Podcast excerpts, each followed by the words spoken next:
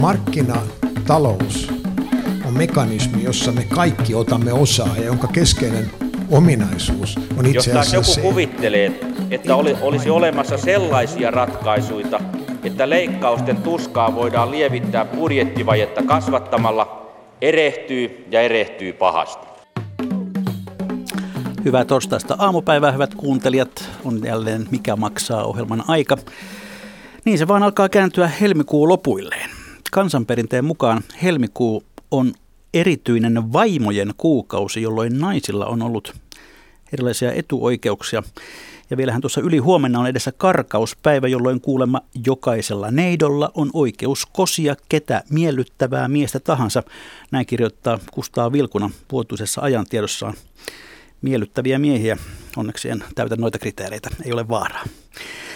Tänään puhetta pörssistä, osakkeista ja vaurastumisesta, kun käsittelyssä on kaksi vasta ilmestynyttä kirjaa tästä aihepiiristä. Aivan uunituore on Heikki Keskivälin kirja Tähtäimessä osakkeet, kuinka kääntää tappiotkin voitoksi. Tervetuloa Heikki Keskiväli. Kiitos paljon, mukava olla täällä tänään. Ja toinen kirja on alansa klassikko, Miten sijoitan pörssiosakeihin. Seppo Saari on teos, josta on nyt julkaistu 17 uudistettu laitos. Tervetuloa myös Seppo Saario. Joo, kiitoksia. Hyvää huomenta. Heikki Keskiväli, minkälaiseksi sijoittajaksi sinä luonnehtisit itseäsi? Oppivaksi sijoittajaksi. Ähm, niin kuin varmasti monet, niin Taivalalla alkoi suurella määrällä virheitä ja niistä sitten alkuun ei oppien, mutta sitten myöhemmin ajan mittaan oppien, niin on sitten käännetty kelkka ja, ja käännetty tosiaan niin tappiot voitoiksi. Eli jos nyt lyhyesti pitää summeeraa, niin oppivaksi sijoittajaksi ja ehkä jopa maltillinen. Ja ilmeisesti olet myöskin jonkinlainen osakepoimija. Joo, tismalleen. No, mistä tämä sinun kiinnostuksesi sijoittamiseen sai alkunsa? Se oli kombinaatio työssä oppimista ja vapaa-ajan harrastusta. Ähm, olen taustaltani siis energiatekniikan diplomi-insinööri ähm, ja tehnyt kahdeksanvuotisen ähm, uran ollut nyt tuossa Fortumilla ja, ja siellä työskennellessä niin, niin pääsin sitten tutustumaan kaupallisten asioiden pariin ja yhtiöiden äh, arvioimiseen julkisen tiedon valossa, eli pörssilistattuihin yhtiöihin. Sitä kautta sitten nousi kiinnostus, mitä pystyi hyödyntämään vapaa-ajalla. Tutustuin muihin yhtiöihin vapaa-ajalla ja sitten taas sitä osaamista pystyi hyödyntämään sitten taas työpaikalla ja toisinpäin. Sitten tuli erittäin positiivinen sykli, joka sitten ruokki itseä ja tunteja kertyi päivässä aika paljon, missä sitten pystyi osaamista kartuttamaan ja, ja tota, sillä tiellä ollaan. Olet siis, voi sanoa, että 2010-luvun sijoittaja. Joo, tota, ikimuistoinen päivä 27.10.2010 meni ensimmäiset osakkeet ostoon, eli kokemusta ei ole, ei ole juurikaan monelta vuosikymmeneltä, mutta, mutta tota, yhdeksäs vuosi pamahti tuossa täyteen, että 2010-luvun sijoittaja kyllä. No Seppo Saari, jos sinä ostit joskus koulupoikana ensimmäisen osakkeesi, joka taisi olla Oy Ford ABn osake, mitä vuotta silloin elettiin? Arvioisin, että 1954. Perspektiiviä on siis aika, aika lailla. Mistä sait päähäsi tuolloin koulupoikana ostaa osakkeen? Isäni oli hankkinut minulle kirjan, englanninkielisen kirjan, että miten tulla miljonääriksi. Ja, ja tuota, se kertoo kiinteistösijoittamista, että ostettiin mahdollisimman huonokuntoinen huoneisto ja se pantiin kuntoon ja, ja myytiin voitolla. Joku amerikkalainen oli sen tehnyt ja tuo ei minua kiinnostanut. Olin kesätöissä ja ensimmäisellä kesäpalkalla niin ostin sitten yhden Fordin osakkeen. Sen yksiköntä oli hyvin korkea, että, että siihen meni koko kesän tienistit. Oliko se hyvä sijoitus? No en muista, mutta ei ollut ainakaan huono. No millaisena sijoittajana sinä pidät itseäsi? Mä arvioin, että mä oon tämmöinen moniottelu, mä oon hyvin varovainen ja sitten mä kuitenkin otan riskiä ja ja sitten mä olen hyvin utelias, että tutkin näitä asioita, ei pelkästään suomalaisia, vaan myös ulkomaalaisia. Olen lukenut paljon alan kirjallisuutta ja opiskellut mitä ihmeellisempiä sijoitusmetodeja ja tyylejä. Ja olen ollut hyvin motivoitunut koko elämäni ja pidän numeroista. Kuinka paljon päivittäin te käytätte aikaa sijoittamiseen liittyviin asioihin? Heikki Keskveli. No kyllä, ehkä semmoinen puolesta tunnista kahteen tuntiin menee keskimäärin. Ää, tietysti kirjantekoprosessin aikana niin meni enemmän, mutta jos otetaan tuollainen normaali päivä, niin, niin joko tulosjulkistuksia läpikäytäessä tai, tai tulospuheluita kuunnellessa tai ihan talousaiheisia podcasteja kuunnellessa tai äänikirjoja vaikka yritysten synnystä tai suurista sijoittajista, niin, niin niitä asioita voi kuitenkin tehdä samaan aikaan kuin jotain muuta, vaikka lenkkipolulla tai kuntosalissa tai jos sattuu vaikka olemaan joku manuaalinen työkäynnissä noin muuten, niin vaikka työ, töissäkin, niin, niin voi olla, että taustalla sitten kuuntelee jotain, mistä voi sitten poimia hyviä oppeja. Että sinällään se kaksi tuntia ei ole sellaista eristyksissä istumista ja, ja talouteen paneutumista, vaan, vaan tota, koittaa käyttää sitten ihan vaikka ruuhkassa autossa istumisetkin niin, tai bussissa niin hyödyksi. Seppo Saari, riittääkö pari tuntia? Ajankäyttö hyvin epätasaista. Silloin kun yhtiöt julkistavat näitä tuloksia, niin kuin tässä on viime viikkoina ollut, poimin niistä avainluvut tietokonesysteemiin, niin silloin saattaa mennä 6-7 tuntia. Mutta välillä tulee hiljaisempia aikoja, ettei tarvitse edes katsellakaan pörssikursseja eikä ole oikein paljon mitään uutisia. Silloin voi unohtaa nämä asiat aivan kokonaan. Että tällaisia jaksoja on yllättävän usein.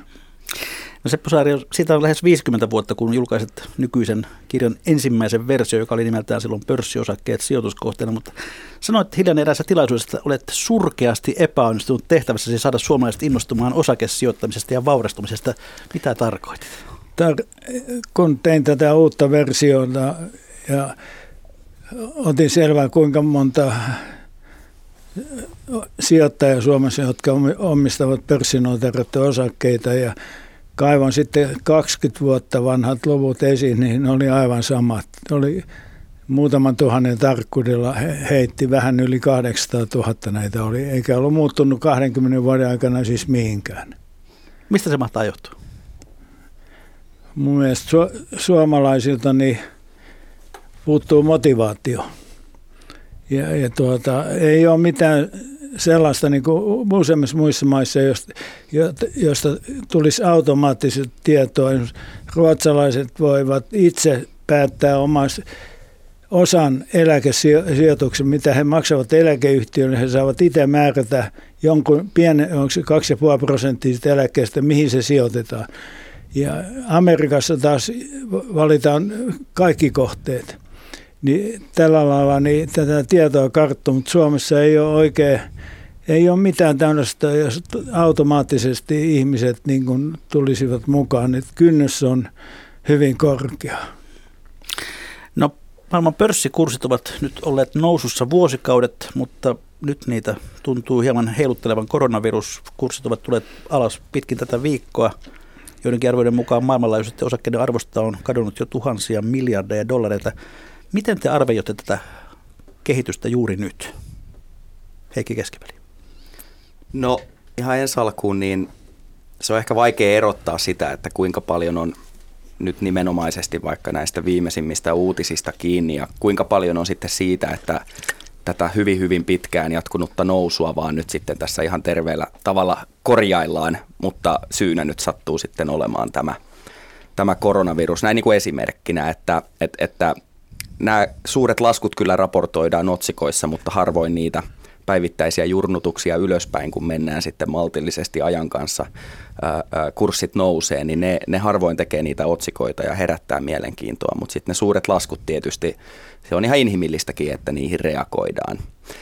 Ja ehkä kuitenkin markkinoilla on myöskin tendenssiä, no nyt on tietysti hyvin ilmeinen syy, millä voi olla ihan, ihan tota, oikeitakin seuraamuksia globaaliin talouteen, mutta, mutta kuitenkin niin medialla ja muutenkin sijoittajayhteisöllä niin on tendenssiä aina vaatia jotakin syytä markkinaliikkeelle. Ja, ja näin ei kuitenkaan ole, että siellä aina joku syy on. Markkinat, joku sattuu iso eläkerahasto vaikka vaan myymään, koska sattuu olemaan tietty päivä, tietty päivä vuodesta ja se aiheuttaa sitten jonkun markkinaliikkeen ja joku muu reagoi siihen, mutta, mutta sitten, että haetaan tällaisia niin kuin tarinoita ja narratiiveja ympäröivästä maailmasta, niin sitä tehdään ehkä sitten joissain tapauksissa liikaakin. Et, et tota, mä itse tykkään tästä tarinasta tai ihan, ihan historiallinen hetki, siis huhtikuun 18 vuonna 1930, niin BBCn uutislähetys ö, totesi vaan, vartin slotti, niin he vaan totesi, että there is no news, ja 15 minuuttia sitten sitä uutispätkää, niin so, soitettiin pianomusiikkia. Eli, eli tavallaan nykyään eletään tällaisessa jatkuvassa uutisvirrassa, ja koko ajan pitää jotain tapahtua, koko ajan pitää olla joku syy jollekin, niin tota, se menee joskus myöskin ehkä sitten vähän, vähän överiksikin, mutta tota, tässäkin niin maltti on valttia. Niin, meillä on täällä studion nurkassa kyllä piano, että voidaan mekin siirtyä soittamaan sitä, jos tuntuu, että asiat, asiat loppuvat. Mutta Seppo Saari, mikä sinun näkemyksesi on koronasta, koronaviruksesta ja pörssikurssista? Tuota, pörssille on ominaista se, että mennään vähän niin kuin liukuportailla ylös, mutta tullaan hissillä alas. Eli nousut ovat loivia – ja laskut ovat lyhyitä ja jyrkkiä. Tämä on aivan tyypillistä. Nyt kun nousu on ollut vuosikaudet joksenkin yhtä mittaista, niin ihmisillä alkaa päässä kolkuttaa, että kohta nämä kääntyy alas. Ja ei tarvita kovin paljon negatiivista uutista, niin men, mennään alas. Ja kukaan ei osaa sanoa, miten laajaksi tämä koronavirus juttu loppujen lopuksi laajenee veikkaan, että kyllä se tulee Suomeenkin ihan kunnolla, että näyttää niin kuin etenevän aika nopeasti. Se on sitten eri asia, että mitkä sen vaikutukset on, mutta iso vaikutus on se, että ihmiset eivät matkusta ja tavarakohta ei liiku ja siitä tulee paljon negatiivisia asioita. Toisaalta pörssikurssien kannalta olennaisinta on se, että korot ovat alhaalla, ne ovat nollista. Raha on, voi sanoa, että ilmasta. Niin se kyllä pitää niin kuin taloudet pystyssä ja, ja, ja tuota, sen jälkeen kun tämä virusasia on saatu pois päiväjärjestyksestä ainakin hallintaan, niin voi olla, että toipuminen on hyvin nopea sitten. Heikki Keskiveli. Joo, tähän oikeastaan nyt hieman kommentoin. Oli eilen itse asiassa A-studiossa ihan, ihan hyvää keskustelua tästä koronaviruksen vaikutuksista. Ja jos mietitään ihan niin, niin siinä ala ammattilaiset sitten kommentoi, että, että he ovat enemmänkin huolissaan ihan tästä vuosittaisesta kausiinfluenssasta, joka Suomessa on. Ja ihan globaalistikin joka ikinen vuosi niin on joukkoviruksia, jotka, jotka tartuttaa. Ja Suomessakin heidän arvioiden mukaan niin jopa miljoona ihmistä saa tämän kausiinfluenssan ja, ja yli 2000 kuollutta pelkästään Suomessa. Nämä ei ole sellaisia asioita, koska ne tapahtuu vuosittain, että niitä erityisemmin uutisoitaisiin. Että, että sinällään niin kuin, ainakin itse pyrin aina vähän suhteuttamaan sitten näihin, näihin muihin asioihin, että et saanut ehkä vähän, vähän tota, ää, aika paljon painoarvoa mediassa, sanotaanko näin. Ja, ja, no mutta jos se nyt kuitenkin on sanottua, mutta jos oikeasti mietitään hetki, että mikä ne, mitkä ne todelliset vaikutukset talouteen on, jos oikein nyt mietitään, että mikä koronan vaikutus sitten yhtiöihin on, niin kyllähän Apple ja Microsoft ovat jo antaneet tulosvaroitukset ihan vaan siitä johtuen, että he eivät pysty saamaan komponentteja toimitusketjulta, joka on vahvasti Kiinaan perustuva, ja kun ihmiset ei ole töissä tai, tai logistiikka ei toimi, niin tietenkin silloin niin komponentit jää toimittamatta ja tuotteet sitten myöskin sen myötä. Ja, ja tämä sitten tietysti aiheuttaa myöskin patoutunutta kysyntää. Eli kysyntähän ei poistu mihinkään. Ihmiset ei jätä ostamatta pitkällä aikavälillä asioita. Eli mikäli tämä korona nyt tästä niin kuin laantuu, niin sitten tietysti tulee vahvoja kvartaaleja heikkojen perään. Ja ainakin itse niin kieli pitkällä odottelen tässä ostopaikkoja erityisesti näiden niin kuin pahasti äh, osumaa ottavien äh, sektoreiden äh, sisältä, eli just niin kuin logistiikka tai matkustus tai muut, niin, niin siellä niin kuin tapahtuu tällä hetkellä paljon ja siinä missä moni näkee riskin, niin itse tykkään nähdä mahdollisuuden. No onko tämä kurssialasku saanut teidät reagoimaan? Oletteko te myyneet tai ostaneet osakkeita tällä viikolla siitä syystä, että, kurssi, että kurssikehitys on ollut tällaista? Minä myin pari päivää sitten sen verran, että on käteistä voi odottaa ostopaikkaa. On saattaa olla, että ostopaikka menee aivan syksyyn asti. Heikki Keskinen. Tuo itse asiassa pisin kausi epäaktiivisuutta, eli olenko ostanut ehkä yhtä tai kahta, niistäkin on puoli vuotta, enkä ole myynyt puolentoista vuoteen. Tällä hetkellä lähinnä odottelen rauhassa, josko voisi ostaa lisää. Joko Eli... ostaa lisää olemassa olevia tai, tai hankkia uusia omistuksia, mutta en ole, en ole missään nimessä niin lähtenyt myymään. Tuota, hyvät kuuntelijat, myös te voitte osallistua tähän ohjelmaan perinteiseen tapaan tuolla meidän Areena-sivullamme. Mikä maksaa ohjelman Areenan sivulla on sivun oikeassa laidassa linkki, jossa lukee keskustele tästä, tässä pörssisijoittamisesta. Sitä klikkaamalla voitte lähettää meille kysymyksiä ja kommentteja ja jonkun verran niitä on jo sinne tullutkin. Otetaan sitten vähän tarkempaan syyniin. Heikki Keskiveli, tämä sinun itse asiassa eilen julkaistu kirjasi tähtäimessä osakkeet. Maailmassa on julkaistu aika monta kirjaa osakesijoittamisesta tähän, tähän mennessä. Miksi vielä haluaisit kirjoittaa vielä yhden siihen joukolla jatkoksi? Todella hyvä kysymys.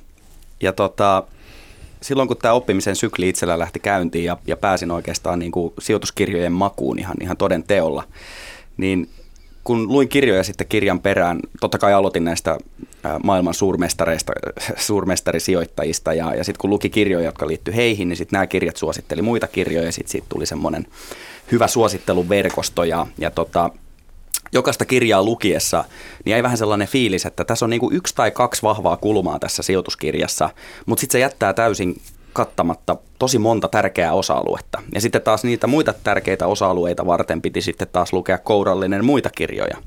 Ja äh, tuossa taannoin kuukausi sitten oli Iltalehdessä oli, oli tota juttu tästä taipaleesta ja kirjaprosessista, ja siinä niin otsikossakin oli, että, että, että yli 70 sijoituskirjaa on, on sittemmin karttunut ja sen jutun jälkeen jo, jo reilusti lisää. Mutta mä luin ne kirjat ja myöskin tein tuon tähtäimessä osakkeet ihan vaan sen takia, että muut pääsis vähemmällä. Ää, toi kirja on sellainen, minkä mä toivoin, että mulla olisi itselläni ollut, kun itse aloitin sijoittamaan. Ää, ja jos käyttää vain yhtä osa-aluetta, mitä näissä eri kirjoissa on, niin se on vähän kuin toimisi yhden aistin varassa elämässä. Ja, ja kolme niin kuin pääpilaria, mitkä mä itse nostan niin kuin jokaiselle sijoittajalle, mitkä pitää löytyä tavallaan työkalupakista. Ensinnäkin ää, pitää olla ymmärrys markkinahistoriasta. Muuten ei ole mitään suhteellisuuden tajua siitä, mikä on korkea, mikä on matala, mikä oli sama kuin ennen, mikä on erilailla ja niin päin pois. Eli markkinahistoriasta pitää olla tosi hyvä kattava näkemys. Sitten toisekseen pitää olla ää, käytännön sijoittamisesta taidot, eli pitää ymmärtää ei jokaista riviä kirjanpidosta, mutta tärkeimmät elementit ja miten asiat vaikuttaa toisiinsa. Eli se kirjanpito, vaikka se ei olekaan se herkullisin kokonaisuus sijoittamisen sisällä, niin siitä kyllä pitää niin kuin osata omat, omat tota, äh, niksinsä.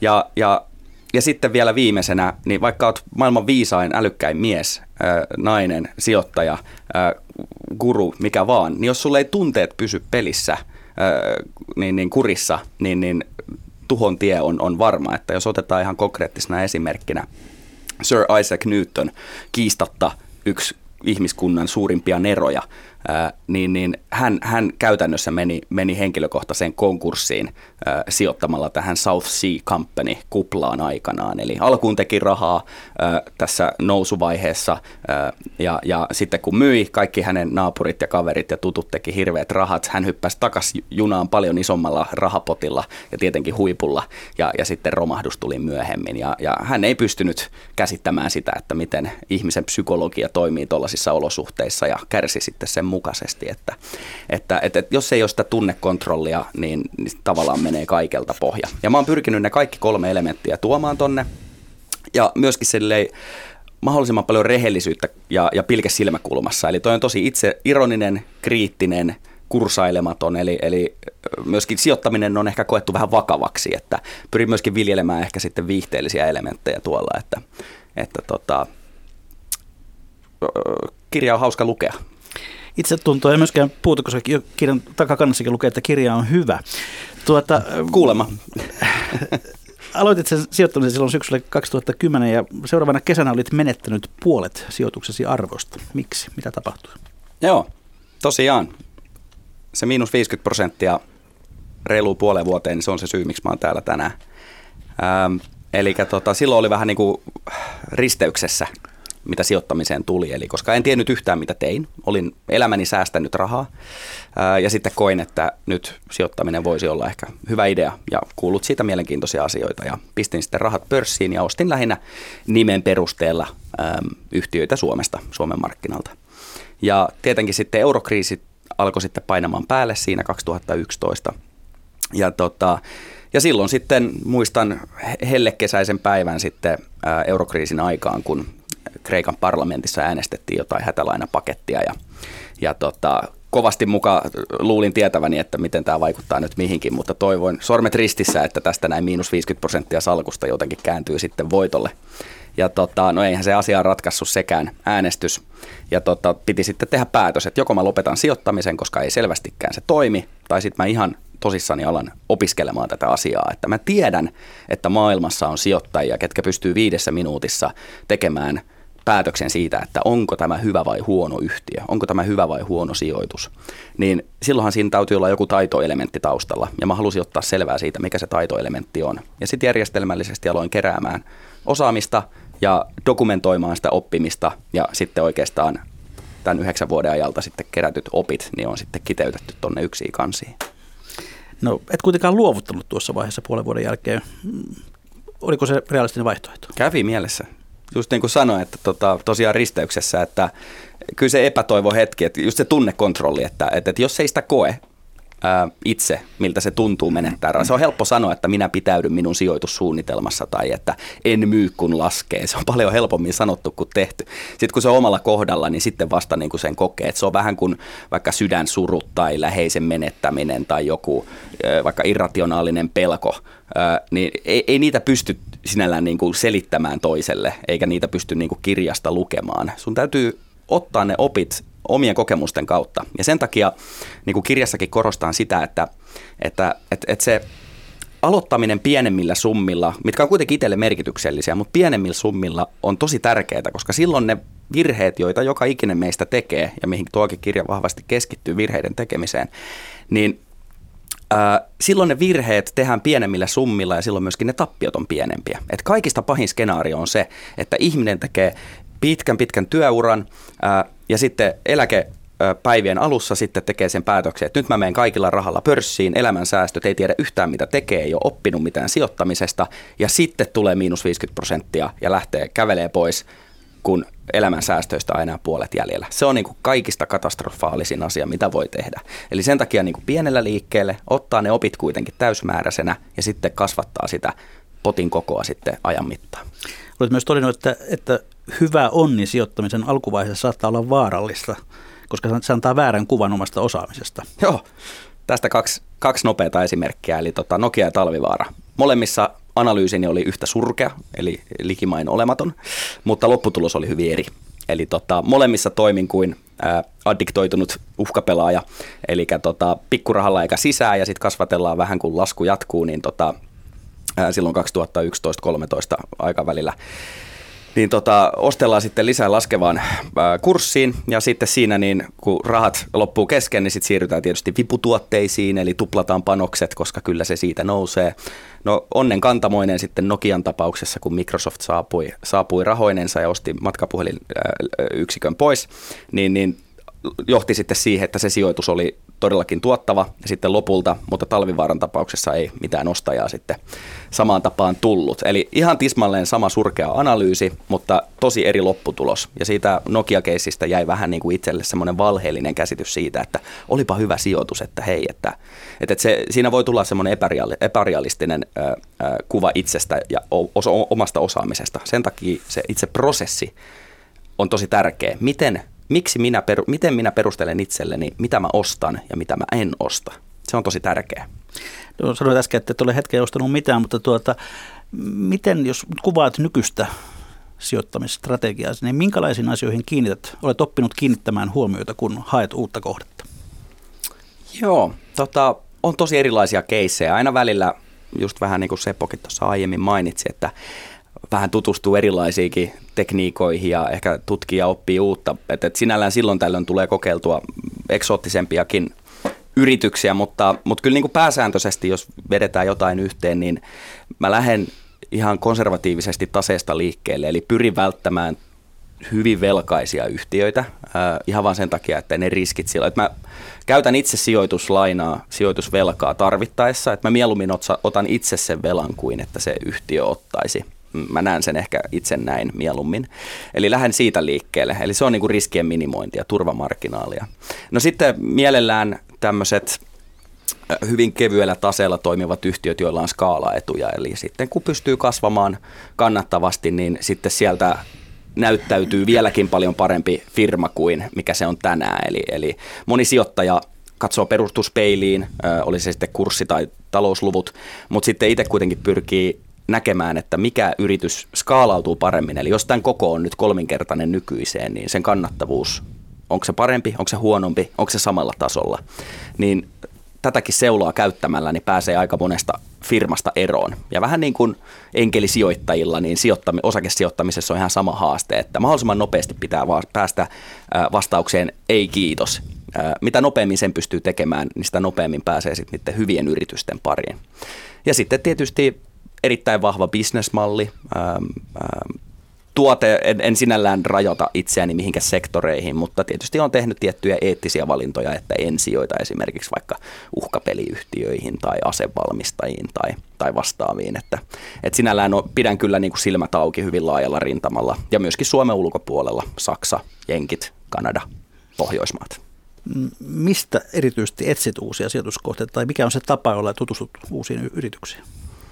No meillä on ihan tota, vinkit on lähtökohtaisesti yleensä huono, mutta sitten jos on tämmöinen luottoporukka, niin kuin meilläkin on kaveriporukan chattiryhmä, niin, tota, niin, niin sielläkin, siellä, siellä tietysti voi saada hyviä ideoita, mutta ehkä se pääasiallinen lähde on kuitenkin itselle se tämmöiset osakeseulat, eli, eli screenerit, ja, ja, ja siellä sitten eri kulmilla – testaan superkannattavia yhtiöitä tai tosi vakavaraisia. Et ei ole niinku yhtä mallia, millä mä aina ajan sen saman listan läpi.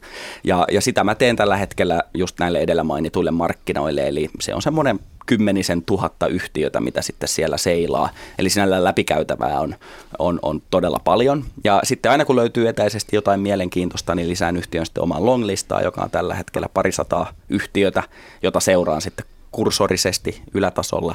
Ja sitten on semmoinen parisenkymmentä yhtiötä, jota seuraan tosi aktiivisesti ja sitten ehkä puolet siitä kymmenisen niin omistan. Että tämä on oikeastaan vähän semmoinen niin funneli, funneli itselle.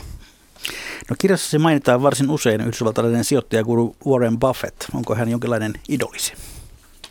E- ehdottomasti, että se, se on ehkä vähän tota, loppuun kulutettukin, mutta, mutta onhan se niin kuin pakko olla tutustunut häneenkin ja, ja mitä hän osaa ja mitä hän tekee. Ja ei pelkästään Warren Buffett, vaan myös hänen taisteluparinsa Charlie Munger, että ovat kyllä eläneet loistavassa symbioosissa ja oppineet toisiltaan. Ja, ja tota, itse asiassa toteutan tässä pitkäikäisen unelmani ja tota, on, on, on liput hankittuna Nebraskan Omahaan yhtiökokoukseen, nyt kun herrat ovat vielä – ovat oikein voimissaan ja, ja tota, tuli vuosikirjeet just tuossa ulos ja aina halunnut yhtiökokoukseen päästä itse käymään, niin nyt tänä vuonna sitten koittaa se hetki vappuna, niin odotan kovasti innolla tätä Capitalist Woodstockia, mihin yli 50 000 ihmistä noin normaalisti niin saapuu, että se on kuin festivaali, joka kestää koko viikonlopun. Fanimatka. Juuri näin. Seppo Saario mm, kirjasi ensimmäisen laitoksen ilmestystä on siis lähes 50 vuotta. Ovatko omat sijoitusoppisi säilyneet samanlaisina läpi näiden vuosikymmenten? Periaatteessa asiat ovat ihan samoja ainoastaan, että ympäristö muuttuu ja tulee uusia yhtiöitä, vanhoja lähtee. Sanotaan näin, että oma sijoitustrategiani on sillä lailla muuttunut, että alussa kun työn ohella sijoittelin, niin silloin keskityn ainoastaan yhteen yhtiön en hajauttanut, kun piti saada no, nopeasti no, no, nousemaan, jotta pääsee niin kuin laajemmin sijoittamaan. Ja mulla oli semmoinen tyyli, että yhden kuukauden palkan pystyi sijoittamaan hyvin yhteen yhtiöön, että, että sitä ei, ei kannattanut jakaa pienempiin osiin. Ja, ja sitten kun aikaa kului ja, ja tuota, oli onnistuneita sijoituksia, niin sitten ostin niitä – salkkuun useampiin, mutta olennaista on se, että ei pidä hajauttaa liikaa. liikaa. Sanon, sanoisin, että ihan yksityiselle ihmiselle niin kolme neljä osaketta riittää, jos haluaa yksit, yksittäisiä yhtiöitä valita. Ja tuota, ajan myötä niin, niin olen kallistunut sille puolelle, että ikä on tullut niin, ja tuota, tuli nämä pörssinoteeratut indeksiosuudet parikymmentä vuotta sitten ja Helsingin pörssissä on ainoastaan yksi ollut. Ja nykyään on niin, että puolet varoista niin suurin piirtein on näissä pörssinoteeratuissa indeksiosuuksissa. Helsingin pörssin tämä HEX 25 indeksi, se voit ostaa ikään kuin osaketta. Ja sitten mulla on neljä ulkomaalaista. Sitten sen jälkeen, kun näillä pääsee keskiarvotuottoon, niin etsin sitten näistä pienistä, nopeasti kasvavista kannattavista yhtiöistä sitten on niin kuin kermaa kakun päälle ja, ja se on se mielenkiintoinen vaihe, että nämä indeksiosuudet, ne annan olla ja ne elävät omaa elämäänsä. Voi turvallisesti olla, kun omistaa esimerkiksi maailman pörssiindeksiä, niin, niin jos se nyt heilahtaa jonkun verran, niin tulee se sieltä ylös sitten ja muistetaan, että maailmalla niin BKT, bruttokansantuote kasvaa nopeammin kuin Suomessa, joten kun sijoittaa ulkomailla, niin voidaan odottaa, että ansaiset saat paremman tuoton varoillesi. Ja näitä pieniä kannattavia olen lähinnä etsinyt niitä Suomesta, Ruotsista ja Yhdysvalloista, että en, en oikeastaan muualta.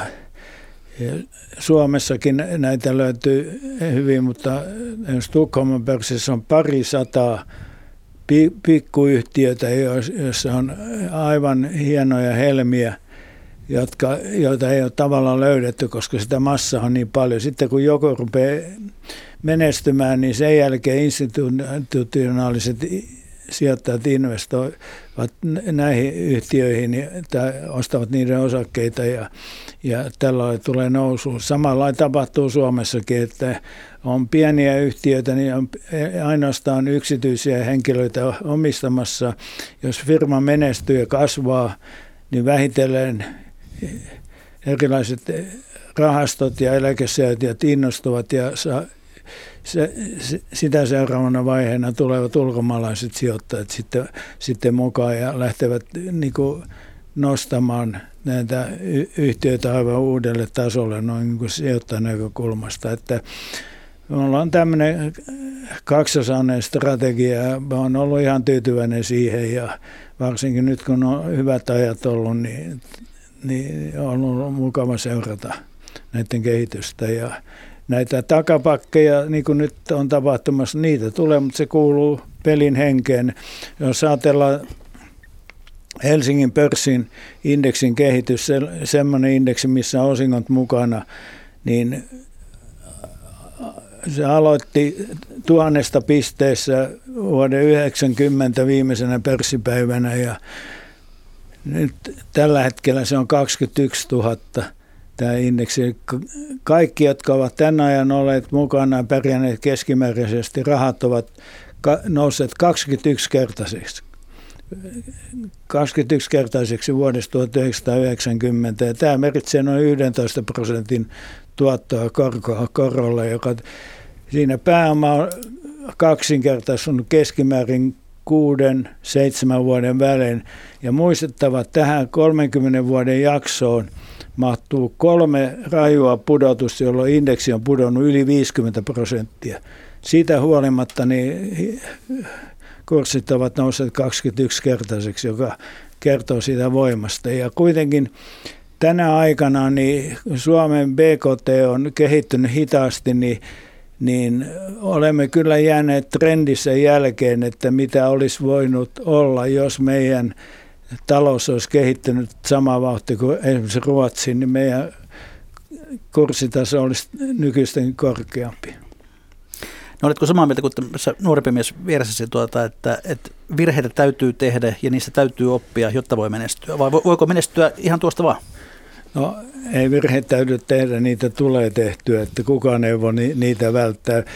Ja muistettava, että sä voit yhdellä osakkeella hävitä 100 prosenttia enintään, mutta sä voit voittaa 1000 prosenttia tai 10 000 prosenttia. Mutta olennaista näissä tappioissa on se, että, että ne pystyy katkaisemaan, mitä nopeammin pystyt katkaisemaan nämä virheinvestoinnit, niin sitä paremmin menestyt. Jokainen, joka on vuosia mukana ja sijoittaa eri yhtiöiden osakkeisiin, niin niin jokaisen kohdalla löytyy, osuu kyllä joku lottovoitto. mutta sen tuloksen ratkaisee sitten, että miten pystyy nämä virheet, tappiot niin kuin minimoimaan ja pääsemään niistä nopeasti, nopeasti irti. Että usein sitten jäädään niiden kanssa niiden vangiksi. Että semmoinen kultainen sääntö on, että kun salkussa erilaisia papereita, niin aina pitää huonommat myydä ensimmäisenä pois. Oli tilanne mikä tahansa, aina huonommat. Muuten salkussa on sen jälkeen pelkästään huonoja, mutta kun myy huonot pois, niin siellä salkussa on pelkästään vahvoja. No kirjoitat tuossa kirjassa, että vaurastuminen edellyttää voiton tahtoa ja osaamista. Jos näitä termejä hieman avaa, niin, niin mitä niiden takana on? No ensimmäinen asia on se, että pitää avata arvoisustili ja siirtää sille rahaa ja alkaa sijoittaa.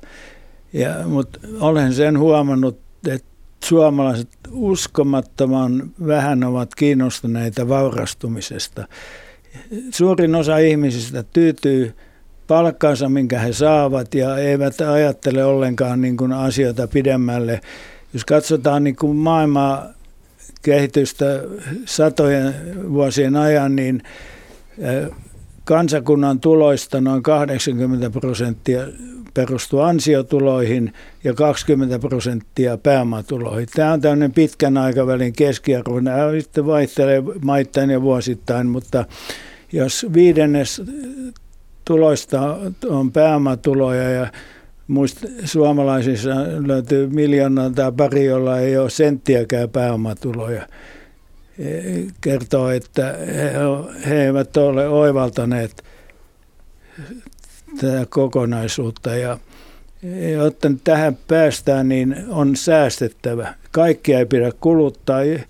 Jos kulutat kaiken, kaikki tulosi ja palkkasi niin silloin ollaan kehässä, ei sitä päästä vaurastumaan. Aina pitää joku siivu panna säästöön ja, ja sijoittaa se tuottavasti. Ja niin aikaa myöten tilanne vahvistuu. Tämä, tämä on pitkäjänteistä toimintaa. Ei mitään, niin kuin useimmat suomalaiset tai useat kuvittavat, että on keinottelu, että on lyhytaikaista, ikään kuin lotto, lot, lototaan. Suomalaiset ovat kovia lottoamaan ja haluavat tienata viikossa miljoonia, mutta tässä tienataan miljoonia paljon varmemmin, mutta se vie 30 vuotta. Heikki Keskveli haluaa kommentoida vähän väliin. Joo, et haluaisin ehkä tuoda vähän toisenlaisen näkökulman tähän, että et, et, itsellä meni ehkä joitakin vuosia sen ymmärtämiseen, koska myöskin vaurastuminen oli se ensisijainen ajatus, millä liikkeelle lähdettiin, mutta sitten se on itselle konkretisoitunut, että, että, että ihmisen pitää olla kiinnostunut taloudesta. Ja vaurastuminen on sitten vaan siitä niin kuin lopputulema. Eli, eli sijoittaja sijoitti sitten indekseihin tai osakkeisiin, niin se jatkuva kiinnostus sitä aihetta kohtaan. Niin jos jatkuvasti oppii lisää, tutkii asioita, joita ei vielä ymmärrä, niin se kartuttaa sitä osaamista, joka johtaa siihen vaurastumiseen. Että kuitenkin vaurastumisellakin on ehkä hieman semmoinen kylmä ja kolkko kaiku, ehkä hyvistäkin syistä, mutta, mutta mä itse korostaisin tavallaan sitä, että, että, että se talouden maailma on ihan uskomattoman mielenkiintoinen, kun näkee aina jonkun hyvän tuotteen, niin miettii, että mikä yhtiö siellä on taustalla, mikä sen bisnesmalli on, onko se ehkä hyvä sijoitus. Ja sitten se vaurastuminen tulee ton ajattelun kautta, eikä se edellä, että pääsääntöisesti haluan vaurastua. Ja tässä itse asiassa indekseissä ja osakkeissa on niin kuin pien ero, minkä takia itse suosin suoria osakkeita. Indekseistä on vähän vaikeampi innostua ja yleensä indeksisijoittajat – pääsääntöisesti, niin ei ehkä käytä niin paljon aikaa asioihin tutustumiseen, koska sehän on vähän niin kuin, no nimeltäänkin passiivista sijoittamista. Et sitten kun ollaan suorassa osakesijoittamisessa, niin se kannustaa tutustumaan paljon enemmän siihen yhtiön tilaan, kirjanpitoon, kaikkiin asioihin siinä ympärillä, kilpailijoihin, patentteihin, oli se mitä vaan, niin, niin sinällään se oppiaspekti ainakin itselle on toteutunut paljon paremmin suorien osakkeiden kautta kuin indeksin kautta. Mutta jos itse tuntee itsensä jo niin hyvin ja toteaa, että ei missään nimessä aio tästä aiheesta innostua, että se on, se on täysin toivoton ajatus, niin ilman muuta siinä mielessä, niin tota, nämä oli ehkä sitten turhia neuvoja, mutta, mutta halusin vaan tämän näkökulman tuoda tähän myös. No osakkeiden omistamiseen liittyy aina riskejä, eli niin sanotusti tappion vaara. Miten riskejä voi yrittää hallita? Seppo Saario. Ensimmäinen sääntö on se, että ei pidä sijoittaa osakkeisiin enempää rahaa kuin mitä varaa hävitä. että jos sijoitus menee pieleen, niin sehän ei saa kaataa joka päivästä elämää millään tavoin, että osakkeisiin sijoitetaan kärsivällistä rahaa. Sitten riski alennetaan sillä, että jos sijoitetaan yksittäisiin yhtiöihin, niin niiden pitää, pitää olla vahvoja markkina-asemalta, niiden pitää olla johtavia tai hyvin, hyvin vahvoja ja niiden pitää kasvaa ja kannattaa ja maksaa osinkoa. Suomen näistä suurista pörssiyhtiöistä, siellä ei ole monikaan kuin kasvua. Kun laskin näitä vertasin vuoden 2000 liikevaihtolukuja vuoden 2018 liikevaihtolukuja. Otin 30 suurinta yhtiöä ja otin huomioon myös nämä jakautumiset ja fuusiot, mitä siinä oli, niin keskimääräisessä kasvuksi tuli 1 prosentti, jopa alle 1 prosentti. Kaksi vahvinta kasvajaa, rakennus, nämä koneiden vuokraajat, Grammo ja Ramirent, molemmat on ostettu ulkomaille – ja yksi tasainen kasvaja Amero ostettiin kanssa ulkomaille. Et, et Suomen suuryhtiöissä, niin niiltä puuttuu kasvu. Toimivat väärillä toimialoilla. Mutta vielä tuosta riskien hallinnasta, niin usein puhutaan tästä hajauttamisesta. Tuossa äsken Seppo Saari jo sanoi, että kovin hirvittävästi ei kannata hajauttaa, koska sitten ei enää hallitse sitä, mitä omistaa. Onko hajauttaminen riskinhallintakeino? Heikki Keskiväli. No ilman muuta keskimääräisiin tuottoihin pääsee kaikkien kanssa sijoittamalla laaja-alaisesti indeksiin. Siis sehän nyt on erittäin, erittäin hyvin tiedossa nykyisin. Ähm, mutta Joel Greenblatt on asiaa tutkinut omissa kirjoissaan ja, ja jos ajatellaan tällaisia täysin satunnaisia riskejä, mitä yksittäistä yhtiötä voi kohdata, vaikka tulipallokiinteistössä tai, tai joku muu äh, onnettomuus, niin täysin satunnaiset riskit, niin jos, jos, jos sulla on 7-10 osaketta salkussa, niin itse asiassa hajautushyödystä saa jo yli 90 prosenttia. Eli sinällään ei ole mielekästä kasvattaa suoria osakemääriä niin kuin vaikka 50 tai 100, koska sitten sä hajautushyötyä ei enää riskimielessä todennäköisyyksien valossa tule, mutta sitten sä lisäät koko ajan yhtiöitä, mitä sä et enää tunne sinne listan jatkeeksi. Ja kuinka hyvä sun sadas idea voi olla – että mä mieluummin ehkä laittaisin sitten sen sadannen idean rahat vaikka sitten ekaan viiteen tai ekaan kymmeneen. Ja jos tutkitaan, niin kun, jos haluaa pyrkiä, jos on kilpailuhenkeä ja haluaa koittaa lyödä indeksiä suorilla osakkeilla tai muulla, ö, niin, niin silloinhan on pakko poiketa siitä, mikä on se indeksi. Ja, ja silloin täytyy ö, ottaa sitä ö, painotusta. Ja jos ajatellaan vaikka Warren Buffett aikanaan, kaksi kolmasosaa hänen ö, positiostaan oli Geico vakuutusyhtiöstä parikymppisenä. Henry Singleton, Teledynein toimitusjohtaja, yksi kaikkien aikojen parhaita pääoman allokoijia, toimitusjohtajia, niin hänen osakesalkustaan ihan muutama oli 75 prosenttia.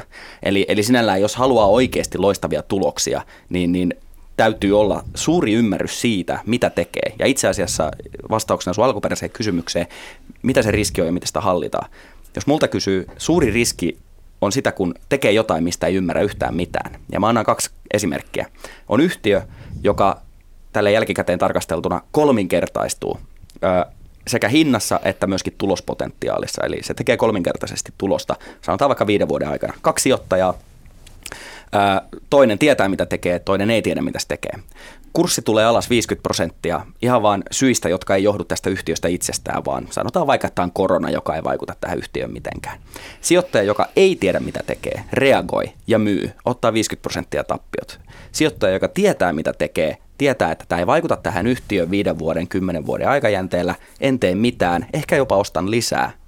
Ja näkee sitten sen siitä alkuperäisestä hinnasta kolminkertaistumisen. Ja sitten jos on vielä tuplannut position siellä 50 prosentin tappiolla, niin sitten tietysti tehnyt lisää rahaa. Eli jos pystyy erottaa nämä kaksi eri tekijää, eli asiat, jotka on yhtiön omia ongelmia ja asiat, jotka on vaan yleisen markkinamielialan ongelmia, niin silloin ne, mitkä muut sijoittajat näkee suurina riskeinä, niin ne on niitä parhaita mahdollisuuksia ää, niille, ketkä tietää, mitä tekee. Warren Buffett ei ikinä olisi niin silmittömän rikas, jos markkina olisi tehokas ja kaikki tietäisi, mitä ne tekee.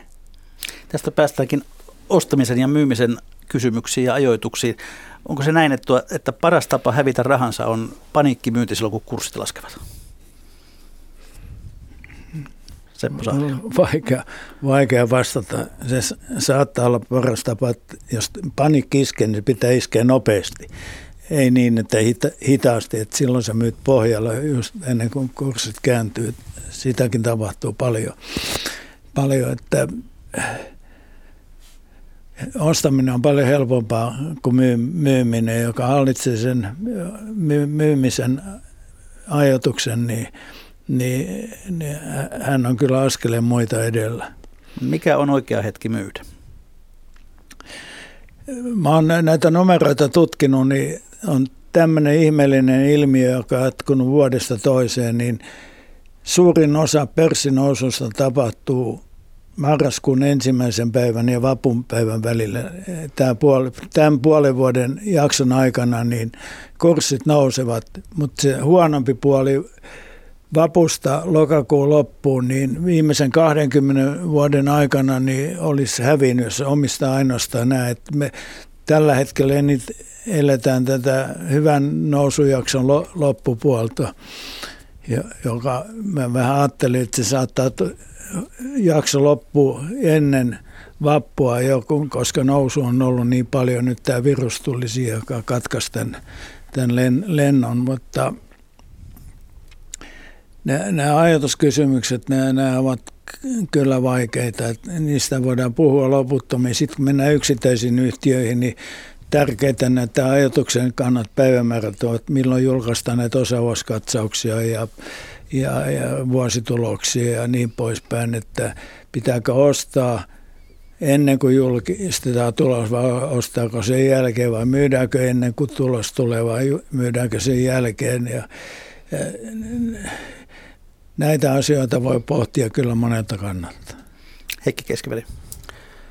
Joo, sinällään tota, kyllähän se tilastollinen fakta, että, että näitä tällaisia anomalioita on, että tiettynä päivänä tapahtuu jotain tai tiettynä kuukautena, mutta eh, ihmisillä ja sijoittajilla on erinomainen kyky pilata kaikki hyvät tällaiset säännöt, koska ne on just niin pitkään käy toteen, kun tarpeeksi suuri sijoittajamassa sitten alkaa seuraamaan niitä ja sitten ne vähän niin kuin poistuu markkinalta ää, epätehokkuudet. Et, et, käytän itse tällaista vertausta, että, että sijoittaminen on vähän niin kuin golfkenttä, missä sä lyöt kaksi identtistä lyöntiä eri aikana. Ekalla kerralla sä pääset puttiviheriölle, mutta tokalla kerralla se tismalleen samanlainen lyönti meneekin hiekkapunkkeriin. Eli, eli tällaisia niin kuin hopealuoteja, sijoitusviisauksia, sijoitusmantroja, ne on todella harvassa, että et, et, sen, sen takia se jatkuva oppiminen on niin tärkeää, koska, koska äh, esimerkiksi ottaa vaikka PE-luku. Ähm, PE-luku suoriutuu erinomaisesti 1900-luvun alkupuolella ja myöskin loppupuolella, mutta nyt alkaa olemaan todisteita, että, että sen teho ja suomat hyödyt niin koko ajan pienenee. Sillä on tietysti yhäkin äh, niin kuin hyvä, hyvää indikatiivista voimaa PEllä, mutta siitä huolimatta niin se, se ei ole enää niin hyvä. Ja jos tota, tuosta ajotuksesta vielä äh, kommentoin, niin no ensinnäkään osakemyynnit, niin ilman muuta pitäisi välttää tilannetta, missä on pakko myydä. Eli, eli itse pitäisi ainakin olla valta siitä, että koska myy. Et, et se on niinku huonoin, huonoin tilanne, että et joutuu myymään sitten ulkoisista tekijöistä johtuen ja sen takia ei myöskään kannata sijoittaa sitten liikaa rahaa niin sanotusti. Sitten ihan muutamia konkreettisia asioita, minkä takia itse myisin. En niinkään yleisen markkinatilanteen suhteen ainakaan pääsääntöisesti, mutta jos alkuperäinen sijoitusteesi tai analyysi on osoittautunut ihan täysin vääräksi, jos yrityksen johto osoittautuu jotenkin todella heikkolaatuiseksi tai ei tiedä mitä tekee tai on muulla tapaa menettänyt luottamuksen, tai sitten jos yksittäisen yhtiön järje, arvostus on, on mennyt aivan järjettömäksi, eli, eli ei enää pysty niin kuin itselleen perustelemaan, että sijoitin tällä hinnalla ja nyt hinta on aivan karannut käsistä, niin, niin, niin silloin, silloin myöskin on syytä puntaroida sitä, että kannattaako myydä. Mutta, mutta en sinällään seuraa indeksejä yksinään ja sitten tee ostopäätöksiä yksittäisten yhtiöiden kohdalla siitä, että ostanko vai myynkö, vaan ne on aina yhtiö, pääsääntöisesti yhtiökohtaisia ratkaisuja ainakin itselle. No tuossa aikaisemmin jo Seppo Saario esitti tämän vertauksen siitä, että pörssikurssit nousevat kuin liukuportaat, mutta alas tullaan kuin hissillä. Kuinka lähellä hissiä me nyt olemme? Mikä on teidän arvionne?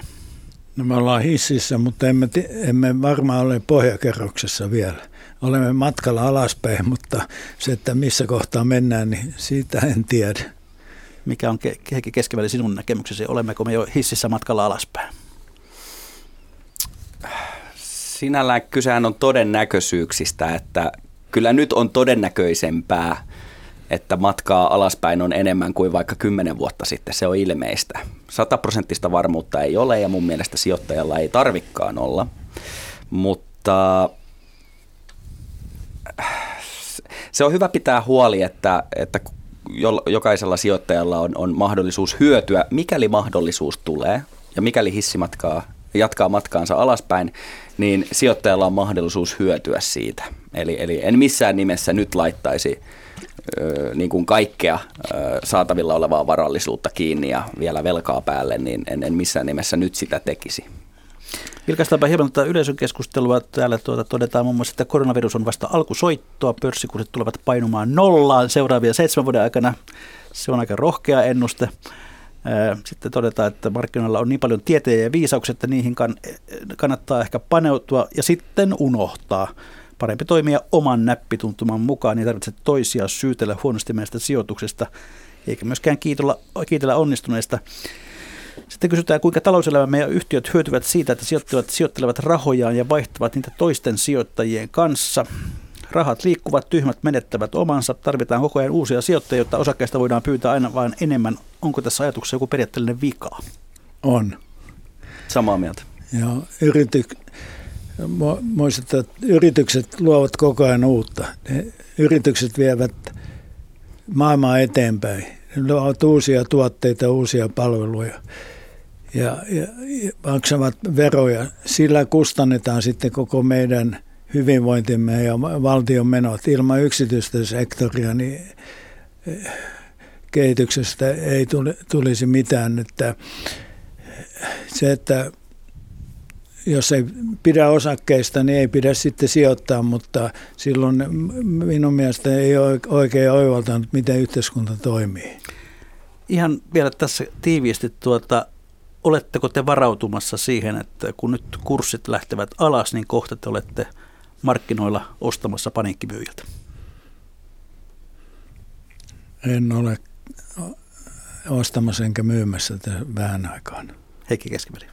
Kyllä, olen itselleni varautunut, niin kuin tuossa aiemmin kommentoin, niin, niin, niin on hyvä olla sitä, sitä ruutia niin sanotusti sitten tarvittaessa, jos houkuttelevat ostopaikat tulee.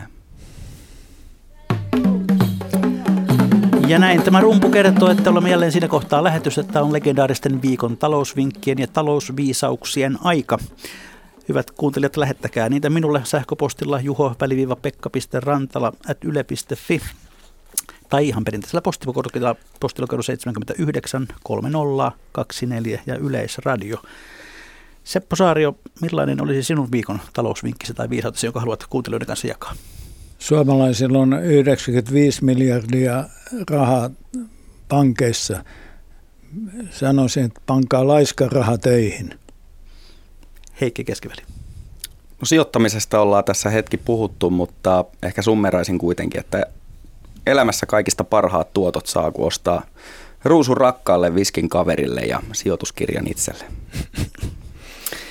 Selvä. Yleisövinkki tulee nimimerkiltä kierrättäjä. Tämä nyt on ehkä tällaista jonkin sortin myöskin elämän filosofiaa.